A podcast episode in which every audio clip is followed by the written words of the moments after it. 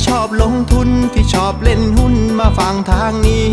ตลาดวายพอดแคสต์เขามี ข้อมูลดีดีเล่าเข้าใจง่าย อย่าลืมกดแชร์กดไลค์กด Subscribe กดกระดิ่งด้วยนะ คุณกำลังฟังตลาดวายพอดแคสต์ปีที่ 3 ประจำวันอังคารที่ 15 มีนาคม 2565 ครับ ครับ สวัสดีครับเพื่อนๆทุกคนครับ ช่วงนี้เนี่ยนัดแดงอาจจะพลุบพลุบโผล่โผล่นิดนึงนะครับ พอดีว่ามีเรื่องที่ต้องจัดการกันเยอะมาก ๆเลยนะครับ แต่ว่าถ้าเกิดว่ามีเวลานะก็จะไม่ลืมนะครับ มาอัปเดตตลาดให้กับเพื่อนๆฟังนะครับเอาละวันนี้เซตอินดี x นะครับก็ถือว่าค่อนข้างน่าผิดหวังนะ วันนี้ปิดลบไปถึง 16 จุดเลยทีเดียวนะครับ วันนี้ปิดที่ 1,644 จุดนะครับ ก็ปรับตัวลงประมาณสัก 1%นะครับ ซึ่งถ้าเกิดว่าดูเผินๆเนี่ยก็จะเห็นว่ามันก็พอๆกับค่าเฉลี่ยในเอเชียนะครับ วันนี้เอเชียโดยเฉลี่ยติดลบ 1.1%แต่ว่าถ้าเกิดว่าเอาตลาดหุ้นบ้านเราเนี่ยไปเปรียบเทียบกับเพื่อนๆในอาเซียนนะก็ต้องบอกว่าวันนี้แพ้กันเละเทะเลยนะครับเพราะว่าอาเซียนปรับตัวขึ้นโดยเฉลี่ย 0.2%นะครับส่วนประเทศไทยเนี่ยติดลบกันถึง 1%นะครับคราวนี้ความที่ทำให้บ้านเราเนี่ยแตกต่างกับอาเซียนมากๆในวันนี้นะครับ ก็น่าจะเป็น sentiment ในเรื่องของปัญหาของตลาดหุ้นจีนนะ วันนี้ตลาดหุ้นจีนเนี่ยติดลบไปถึง 5%ฮ่องกงลบไปถึงเกือบเกือบ 6%เลย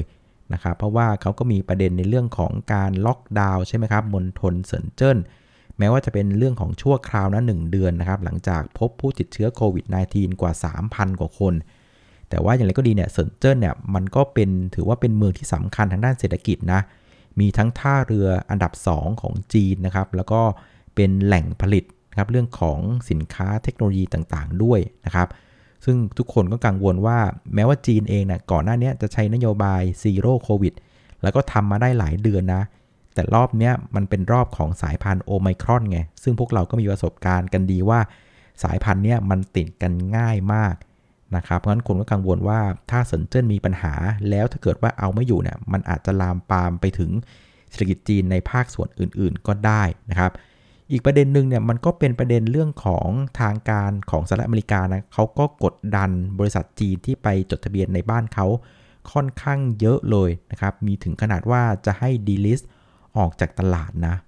เออ แต่จริง ๆ ถ้าเกิดมานั่งคิดดี ๆ นะครับ คือไอ้บริษัทจีนพวกเนี้ยนะฮะ จริง ๆ มันก็ไป เทรดนะครับอยู่ในตลาดของอเมริกามาต้องนานแล้ว แต่เพื่อนๆสังเกตไหมทำไมอเมริกาถึงพึ่งมาพูดนะครับในประเด็นที่ว่าเออเขาเนี่ยรายงานข้อมูลต่างๆ มีการปกปิดข้อมูล ผิดกฎตลาดอะไรประมาณนี้ซึ่งจริงๆนะเทรดมานานแล้ว จริง ๆ ควรจะพูดมานานแล้วไงทำไมอเมริกาถึงมาเลือกพูดในเวลานี้นะ เออ มันก็อาจจะตีความได้ว่าจริง ๆ แล้วนะ่ะมันเป็นประเด็นในเรื่องของการเมืองหรือเปล่า อาจจะเป็นการปรามปราม ประเทศจีนในทางอ้อมว่า เอ้ย ไอเรื่องของความขัดแย้งยูเครนรัสเซียน่ะอย่าเอียงมากนะนะถ้าคุณเอียงมากๆเนี่ย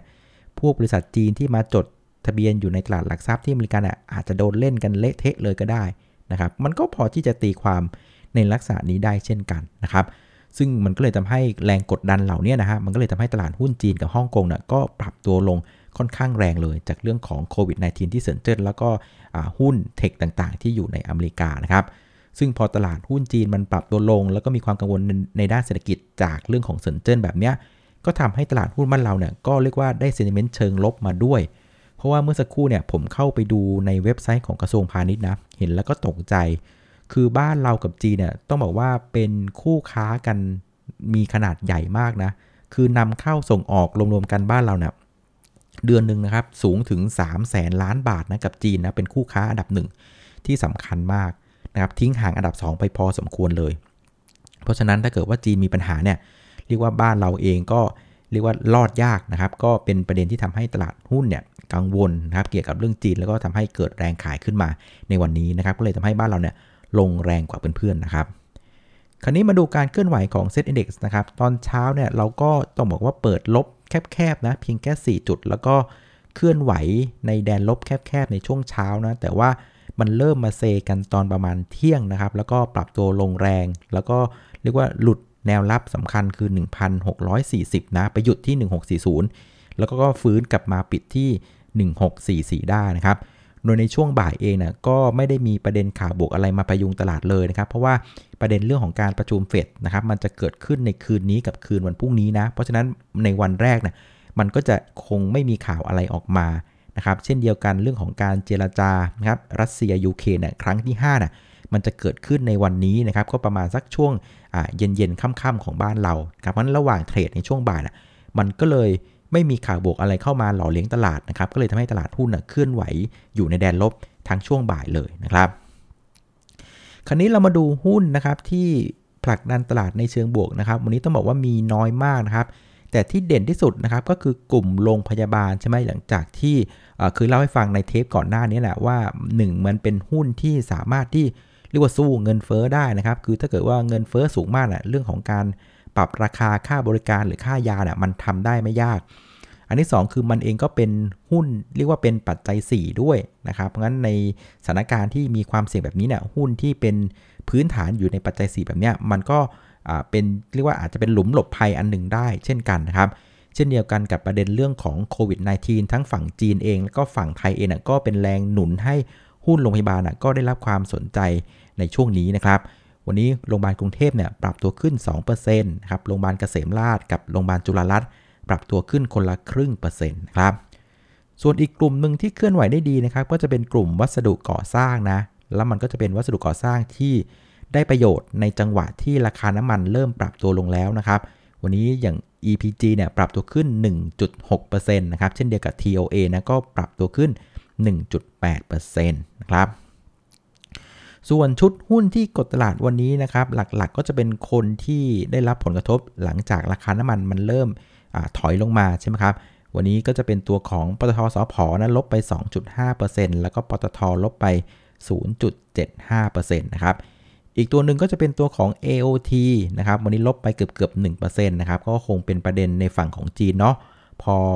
โควิด -19 มันเริ่มบวมกันอีกรอบหนึ่งนะครับ ความคาดหวังว่าคนจีนจะกลับมาเนี่ยอาจจะต้องลากยาก่อนออกไปว่าอาจจะมาช้ากว่าที่คาดนะก็เลยทำให้เอลทีวันนี้ก็มีแรงขายออกมานะครับ ส่วนอีกกลุ่มหนึ่งก็จะเป็นกลุ่มเรือนะครับ ก็อย่างที่เล่าให้ฟังเรื่องที่เซินเจิ้นใช่ไหมครับที่เซินเจิ้นเองทุกวันนี้เนี่ยท่าเรือเขาใหญ่เป็นระดับ2นะแล้วก็มีมูลค่า วอลลุ่มนะครับการขนส่งก็เพิ่มขึ้น เรียกว่าต่อเนื่องมาอย่างแข็งแกร่งนะครับเขาบอกว่าในภาวะปกติเนี่ยท่าเรือที่เซนเจิ้นเนี่ยนะครับก็จะมีเรือเข้าออกอยู่วันหนึ่งนะประมาณสัก300ถึงลำเลยทีเดียวนะครับแล้วก็ 70%ของเรือเหล่านั้นก็เป็นพวกเรือเทกองด้วยนะครับก็มันก็เลยทำให้เกิดความกังวลเข้ามาในกลุ่มเรือเทกองบ้านเรานะ วันนี้ PSL กับ TTA ก็ปรับตัวลงกัน 10 กว่าเปอร์เซ็นต์เลย นะครับแต่ว่าอย่างไรก็ดีเนี่ยถ้าเกิดไปดูตัวของดัชนี BDI นะซึ่งเป็นตัวสะท้อนค่าระวางเรือเทกองทั้งโลกนะครับเมื่อคืนเท่าที่ผมดูนะมันก็ไม่ได้ปรับตัวลงนะ ปรับตัวขึ้นบางๆด้วยซ้ำไปนะครับก็อาจจะมองได้ว่าประเด็นเรื่องของความกังวลที่เซินเจิ้นเนี่ยอาจจะยังไม่ได้สะท้อนเข้าไปในค่าระวางหรือเปล่านะครับเพราะงั้นใครที่เล่นเรือนะผมว่าคืนนี้จับตาดูเลยว่าตัวของ BDI เนี่ยจะหักหัวในเชิงลบหรือเปล่า คือแต่ว่าถ้าเกิดว่า BDI ไม่ปรับตัวลงแบบนี้ก็อาจจะสะท้อนได้ว่าตลาด อาจจะมองว่าเรื่องที่เซินเจิ้นอาจจะยังไม่ได้มีผลกระทบในภาพรวมเกี่ยวกับเรื่องของการขนส่งทางทะเลทั่วโลกก็ได้เช่นกันนะเพราะฉะนั้นจับตาดู BDI คืนนี้แล้วกันนะครับแต่ว่าหุ้นที่ปรับตัวลงในวันนี้เนี่ยผมว่ามันมีอยู่กลุ่มหนึ่งที่ค่อนข้างแปลกนะ มันก็คือกลุ่มธนาคารนะครับอย่างที่เพื่อนๆทราบกันว่าในวันนี้และวันพรุ่งนี้เนี่ยจะมีการประชุมธนาคารกลางสหรัฐใช่ไหมครับ แล้วก็ตอนนี้ล่าสุดอะ CME Fed Watch 2เนี่ยภาพมันก็ค่อนข้างชัดเจนว่า จะมีการขึ้นดอกเบี้ยในครั้งนี้แล้วนะครับ ประมาณสัก 25 basis point ฉะนั้นเวลาจังหวะที่ดอกเบี้ยมันเริ่มเรียกว่าเดินหน้าเป็นขาขึ้นน่ะจริง ๆ ต้องบอกว่ามันเป็นประเด็นบวกสำหรับกลุ่มธนาคารนะเออแต่ว่าวันนี้มันน่าแปลกตรงที่ว่า วันนี้กลุ่มธนาคารเลือกปรับตัวลงไงเออกสิกรไทยเนี่ยปรับตัวลง 3.5% แล้วก็ตัวของไทยพาณิชย์นะก็ปรับตัวลงประมาณสัก 1.5%ซึ่งเป็นเรื่องที่แปลกนะธนาคารปรับตัวลงในจังหวะที่นโยบายการเงินกลางเริ่มขึ้นดอกเบี้ยนะครับซึ่งฮัดให้เดานะผมว่าอาจจะเริ่มเป็นภาพของการกังวลแล้วแหละว่า ถ้าเศรษฐกิจจีนมีปัญหาจริงๆเนี่ยนะครับประเทศไทยอาจจะได้รับผลกระทบอย่างมีนัยสำคัญก็ได้นะครับ ซึ่งอย่างที่บอกคือกลุ่มธนาคารอะมันเป็นกลุ่มที่เป็นตัวแทนของเศรษฐกิจไทยไงถ้าเศรษฐกิจเรามีปัญหาเนี่ย ธนาคารก็จะมีปัญหาด้วยนะครับอันนี้ผมก็เลยเดาว่าวันนี้จริง ๆ ธนาคารมันควรจะขึ้นทั้งทั้งที่เฟดจะขึ้นดอกเบี้ยแต่ว่าธนาคารเลิกลงแบบเนี้ยก็อาจจะเป็นว่าเริ่มกังวลละว่าผลกระทบจากจีนจะทำให้เศรษฐกิจบ้านเรามีปัญหาหรือเปล่านะครับ คราวนี้มาดูผู้เล่นในตลาดนะครับนักทุนสถาบันวันนี้ก็เดินหน้าขายต่อเนื่องนะครับ เป็นวันที่3นะครับแล้วก็แรงขายเนี่ยเร่งตัวขึ้นนะครับ วันนี้ขายไป 1,414 ล้านบาท รวม 3 วันเนี่ยขายไปประมาณสัก 2,300 ล้านบาทนะครับ ส่วนนักทุนต่างชาตินะครับก็พลิกมาเป็นขายนะครับแล้วก็ขายไป 954 ล้านบาทนะครับมันก็เลยกลายเป็นว่าวันนี้นักทุนสถาบันแล้วก็นักทุนต่างชาตินะครับ ก็จับมือกันขายพร้อมกันเลยนะครับประมาณสัก1อ่า2,300 ล้านบาทกลมๆนะครับซึ่งพฤติกรรมของนักทุนสถาบันนะผมก็เดาเลยว่าน่าจะเป็นเรื่องของการอ่านเกมเรื่องของจีนนี่แหละนะครับเขาอาจจะเป็นลักษณะว่าเริ่ม รียกว่าลดความเสี่ยงลงมานะครับด้วยการขายหุ้นที่มีความสัมพันธ์เกี่ยวกับเรื่องของการนำเข้าส่งออกอะไรที่มีธุรกรรมต่างๆ ที่เกี่ยวข้องกับจีนมากๆเนี่ยเขาก็จะลดน้ำหนักลงมานะครับอย่างที่เราเห็นกลุ่มเรือที่ถูกเทมาเนี่ยก็เดาได้เลยว่านักทุนสถาบันน่าจะเป็นคนขายกันออกมานะครับ ส่วนนักลงทุนต่างชาตินะครับ ก็เป็นอาการเหมือนหยุดดูนะครับ เรื่องของประเด็นต่างๆ เพราะว่าเรื่องของการเจรจารัสเซียยูเครนมันก็ยังเงียบๆกันอยู่นะครับ เช่นเดียวกับประเด็นเรื่องของเฟดด้วยก็ต้องรอประชุมกว่าจะจบ มันก็จะเป็นประมาณคืนวันพุธเนาะเพราะฉะนั้นวันนี้มันก็ไม่ค่อยมีประเด็นอะไรใหญ่ ๆ ให้เขา action กันนะครับก็เลยทำให้มูลค่าการซื้อขายในวันนี้ก็ยังไม่ได้คึกคักอะไรมากมายนะครับ อยู่ที่ 82,506 ล้านบาทนะครับ สุดท้ายนะครับประเด็นที่จะส่งผลต่อตลาดหุ้นบ้านเราในวันพรุ่งนี้นะครับคือแม้ว่าคืนนี้จะมีการประชุมเฟดเป็นวันแรกนะครับ มันก็อาจจะมีแหล่งข่าวอะไรหลุดกันออกมาบ้างนะครับ แต่คิดว่าก็ไม่น่าจะมีอะไรเซอร์ไพรส์นะครับ เพราะว่าตัวของ Semi Fed Watch 2ตอนนี้นะครับ ตัวของความน่าจะเป็นนะครับสำหรับการขึ้นดอกเบี้ย 1 ครั้งนะครับ ก็คือ 25 basis point ในรอบนี้ มันก็สูงขึ้นมาถึง 99.8%แล้วนะมันก็คงจะไม่ได้หนีอะไรไปมากกว่านี้นะ เพราะฉะนั้นประเด็นของเฟดที่อเมริกาคงจะไม่ได้มีนัยยะสำคัญสำหรับการเคลื่อนไหวในวันพรุ่งนี้นะครับ เพราะฉะนั้นพรุ่งนี้นะครับ ระหว่างรอประเด็นใหม่ๆ จากฝั่งของรัสเซียยูเครนก็คาดว่าเจ้า Set Index เนี่ยก็คงจะเคลื่อนไหวไปตามลักษณะภาพของเทคนิคนะครับ ซึ่งถ้าเกิดว่าใครเป็นสายเกมระยะสั้นนะครับ ก็อาจจะระวังไว้สักแนวหนึ่งแล้วกันระวังแนว 1637 นะ คือเมื่อใดถ้าเกิดว่าเซตต่ำกว่า 1637 เนี่ยอาการมันจะดูน่าเป็นห่วงเพราะว่ามันมีโอกาสจะไหลลงไปหาแนวรับถัดไปก็คือบริเวณเส้นค่าเฉลี่ย 200 วันนะที่ 1,612 จุดนะอ่าก็ลงได้ลึกพอสมควรเพราะฉะนั้นใครเล่นสั้นนะครับย้ำคือถ้าต่ำกว่า 1637อะควรจะต้องถอยกันออกมานะครับไปรอเล่นด้านล่างนะครับ ส่วนเพื่อนที่เป็นสายโมเมนตัมระยะกลางกับระยะยาวนะครับ ช่วงนี้มันยังเป็นจุดก้ากึ่งอยู่ มันไม่ใช่จุดซื้ออยู่แล้วนะครับ จุดซื้อก็คือรอบที่แล้วใช่ไหมครับ ตรงเส้นเฉลี่ย 200 วันนะครับ มันหลุดแล้วก็กลับมาได้อย่างรวดเร็ว ตรงนั้นแหละมีนัยสำคัญในเชิงของพื้นฐานแล้วก็เทคนิคด้วยนะครับ ก็ใครที่เป็นสายเกมไรระยะกลางนะครับ แล้วก็ถือหุ้นระยะยาวนะก็ น่าจะเฝ้ารอดูไปก่อนนะครับไปรอแถวๆบริเวณ 1,612 จุด น่าจะสบายใจกว่านะครับ แล้วก็อีกขาหนึ่งก็คืออย่าลืมตามข่าวเรื่องจีนด้วยนะครับ คืออย่าให้จีนมีปัญหาไม่งั้นจะพังกันหมด เพราะว่าต้องยอมรับว่าตอนนี้เศรษฐกิจทั่วโลกนะครับ อเมริกาเองก็ยังเรียกว่าฟื้นแบบเปราะบาง ยุโรปมีปัญหาหนัก เอเชียก็เรียกว่ามีปัญหาไปกับเขาด้วยนะครับ ถ้าเกิดว่าตลาดหุ้นทั่วโลกยังไม่ดี แล้วถ้าเกิดว่าจีนเองซึ่งต้องบอกว่าเป็นเสาหลักสำคัญมากของเศรษฐกิจโลกในปีนี้ ถ้าเกิดจีนมีปัญหาอีกรอบหนึ่งนะผมว่า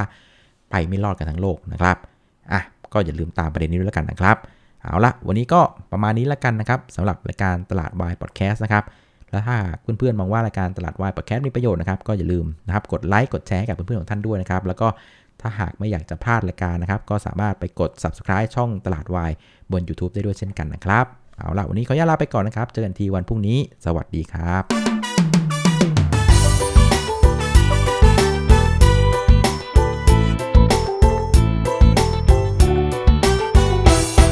หากใครที่ชอบลงทุนที่ชอบเล่นหุ้นมาฟังทางนี้